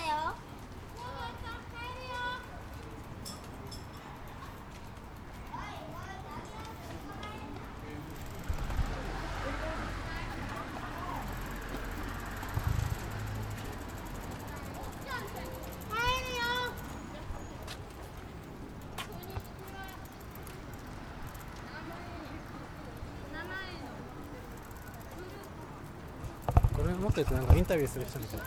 確かに持たせて話しかけられそう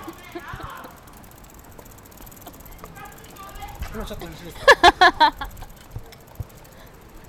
嫌です難しいね。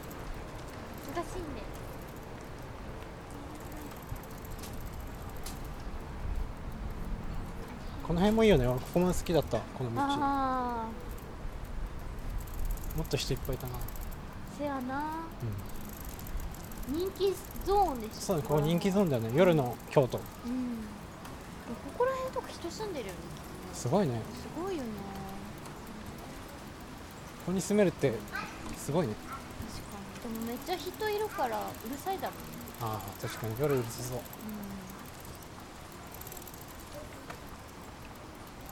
う、うん。いい絵が多いね、京都は。そう、てかなんかやっぱ低いからみんな、まあ、ここら辺高いんだけど、うん、もっとあっち行くと、はいはいはい、なんか3階ぐらいまでしか、基本2階建てとかが多くて。そうなんだ。そう、やっぱなんかこう、制限かけてる。へぇ、なんか街を守ってこうみたいな。いいね、古い建物も守るし。そうそう、なんか京都は空襲がなかったんだって、戦争の時に。あ、そうなんだ。だから町の家が残ってたから、うんうん、そうね、古い家が残ってるみたい。へえ、そうなんだ。そう思うと空襲ってすごいよね。ね、もう全部真っさらにしたもんね。ね、横浜ももしかしたらもっといい街だったかもしれない。そうね、うん、なんか薄っぺらいんだよね、横浜。薄っぺらいとこ多いよね、日本は。へえ、横浜ね。危ない、後ろから。なんか横浜、うん、最近みなとみらい、桜木町あるじゃん、うんうん、あそこにロープウェイ作ったんだよ。えで、駅前から、うん、赤レンガの手前ぐらい、はいはいはい、短い距離のロープウェイを作って、うん、でしかもなんか乗車券1,000円。見る景色見るの。多分もうマジ普通に歩く距離みたいなところに。横浜ってめっちゃダサいね。ダサい。マジドン引きしたんだけど、あれも。金の使い方がおかしい、うん、私の実家なんて最寄りの駅ないんだよ。どういうこと。なんかこう離れ小島じゃないけど、なんていうの。ああ、どこからもそう、何歩くと全部1時間かかるみたいな。マジで。でも横浜多いんですよ、場所。へえ。なのに桜木町だけあんなに。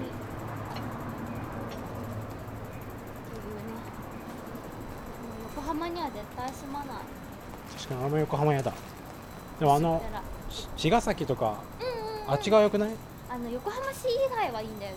あ、そうなんだ、うん、確か大野和夫舞踏研究所もめっちゃいい場所じゃん。知ってる？知らない。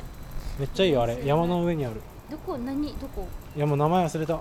なんかでかい銭湯があった。スーパー銭湯。どこだろう。神奈川県にあるの？神奈川にある。なんか名前忘れたけど、鎌倉とかめっちゃいいし。ああ、いいね。山の上こう歩いてってポツンとある。へえ。大野和夫記念館。いや、舞踏研究所。舞踏研究所。大野義人ってわかる？息子、うんうん、が教えてた。へえ。和夫の後は。でも死んじゃったけどね、義人。古い人だよね。うん。土方辰巳。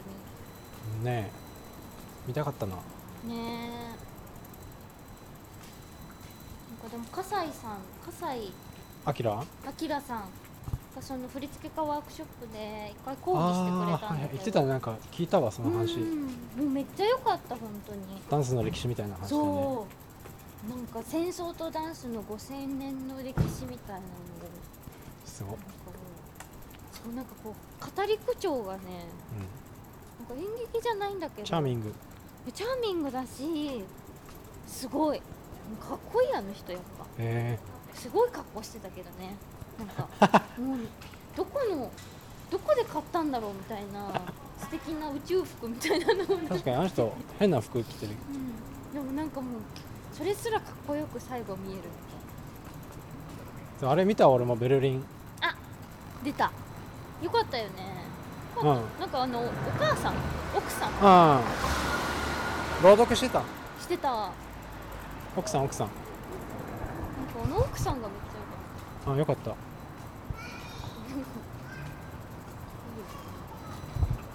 俺が忘れてたやつ。そうそうそう。行ったらなんかマスいないの。いや、マジでミスった。普通に忘れてた。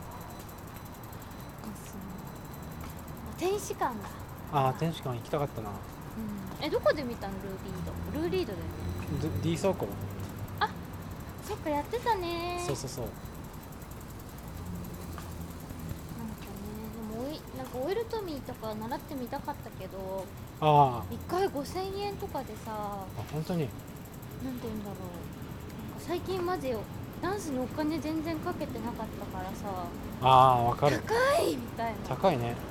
5,000円でご飯何回食べれるんだろうみたいな思ったら全然行けなかったなんか一回ワークショップで行ったわ俺。セッションハウス分かるの？あ、はいはい。やってたんだ、笠井明さん。いや、笠井明の道竹さん？いや、じゃなくてなんだっけ、あの人クジライなんていうの、多分笠井さんとかの辺の人と一緒にいろいろやってる人がやってて、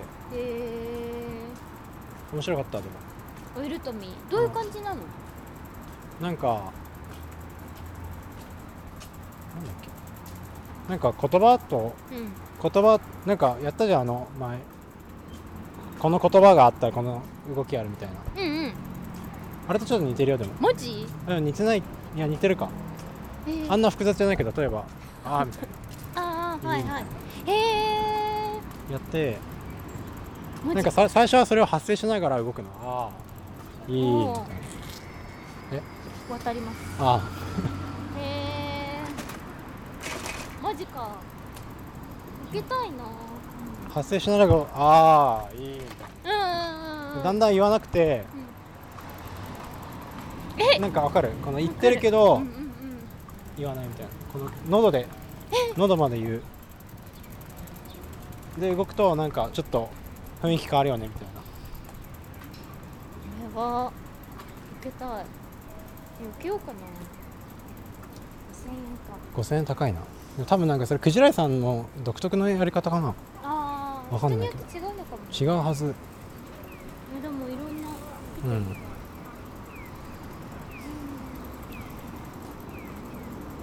そう、なんかその発声をギリギリで止めた状態で動くの。なんか要はこういう感じみたいな。わかる？なんか普通にこう動くじゃなくてみたいな。ここが動く。そうそうそうそう、ここで。ってやった。じゃあなんか喋ってるの？オイルトミー。そうそうそう、喋ってる。面白い。最近読んだ本で。う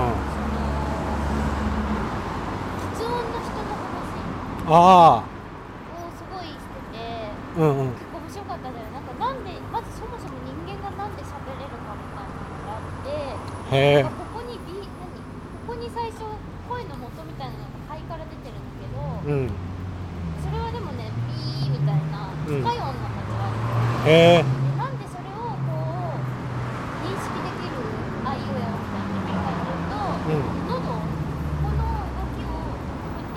と下でこういう感じ、モーフィングみたいな、空気の、うんうん、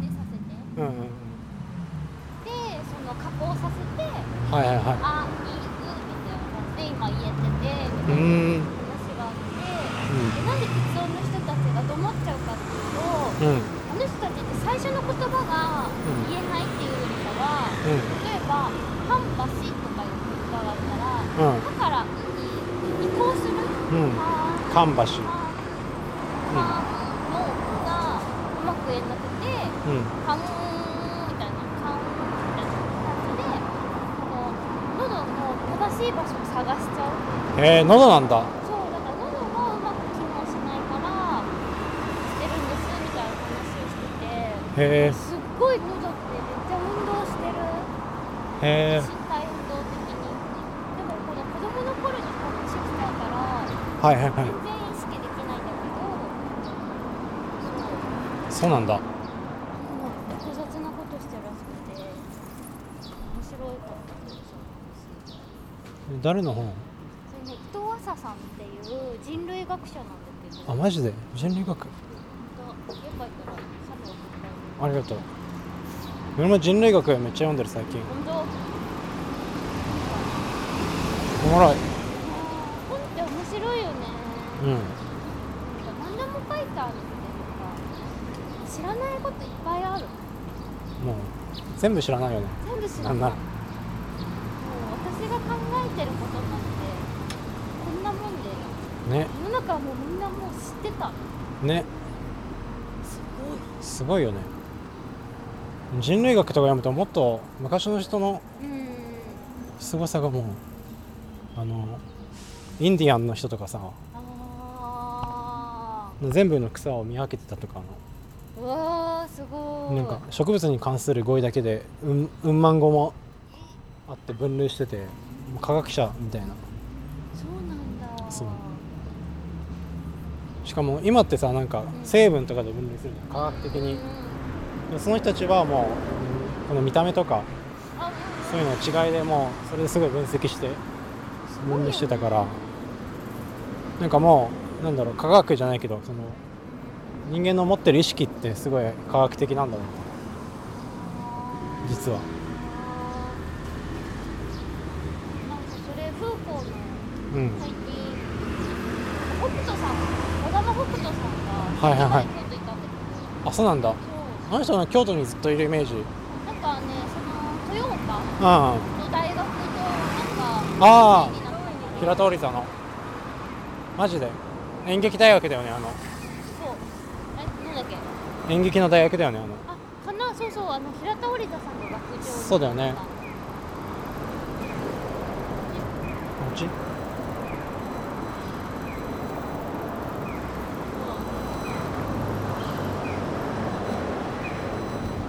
やべえ、すごいね、出世したね。すごいよね、うん、やっぱな、うん、そうだから北斗さんがフーコーをめっちゃ、フーコーの人だから。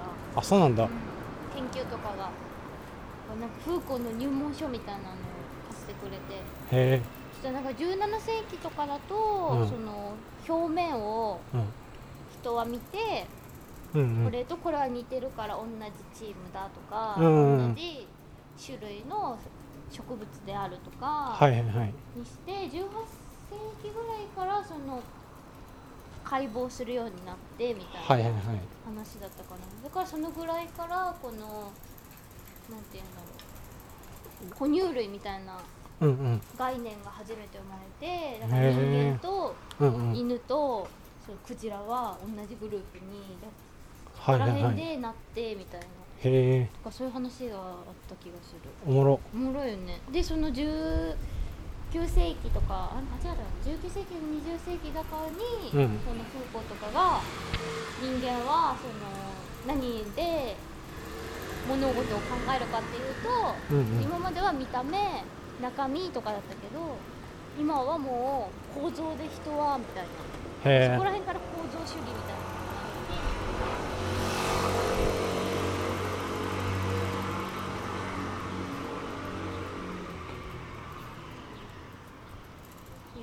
なるほどね。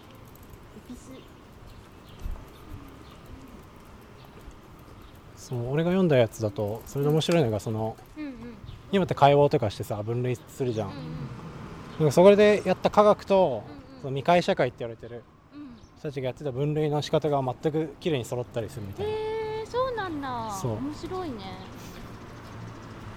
じゃあ知ってたんだ。そう、知ってたんだって。やば。そう考えるとすごい昔じゃないけどさ、それこそ村川さんが野草みたいな話あるじゃん。え？村川さんが野草をたのみたいな。なんかああいう知識ってすごいなと思う。信憑性がそうだし、なんか豊かだなって思う。豊かだね、うん、なんかでも人間って勘じゃないのか、どういうこと？あ、でも勘だと思う。勘だし観察だよね。あ、勘を信じていいんだなって。そうだよ、勘を信じていいんだよ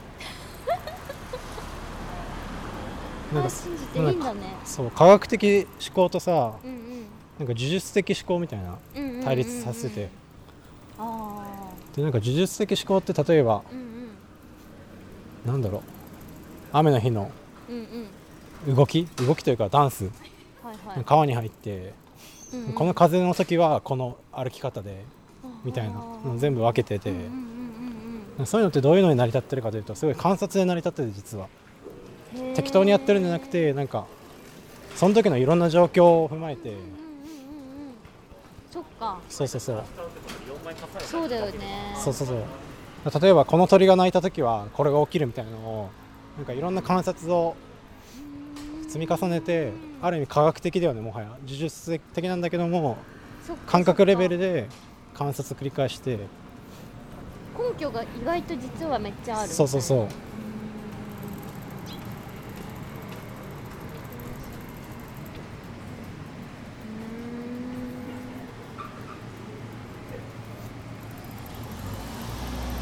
いね信じていいんだ。そうだよ。こっち来る。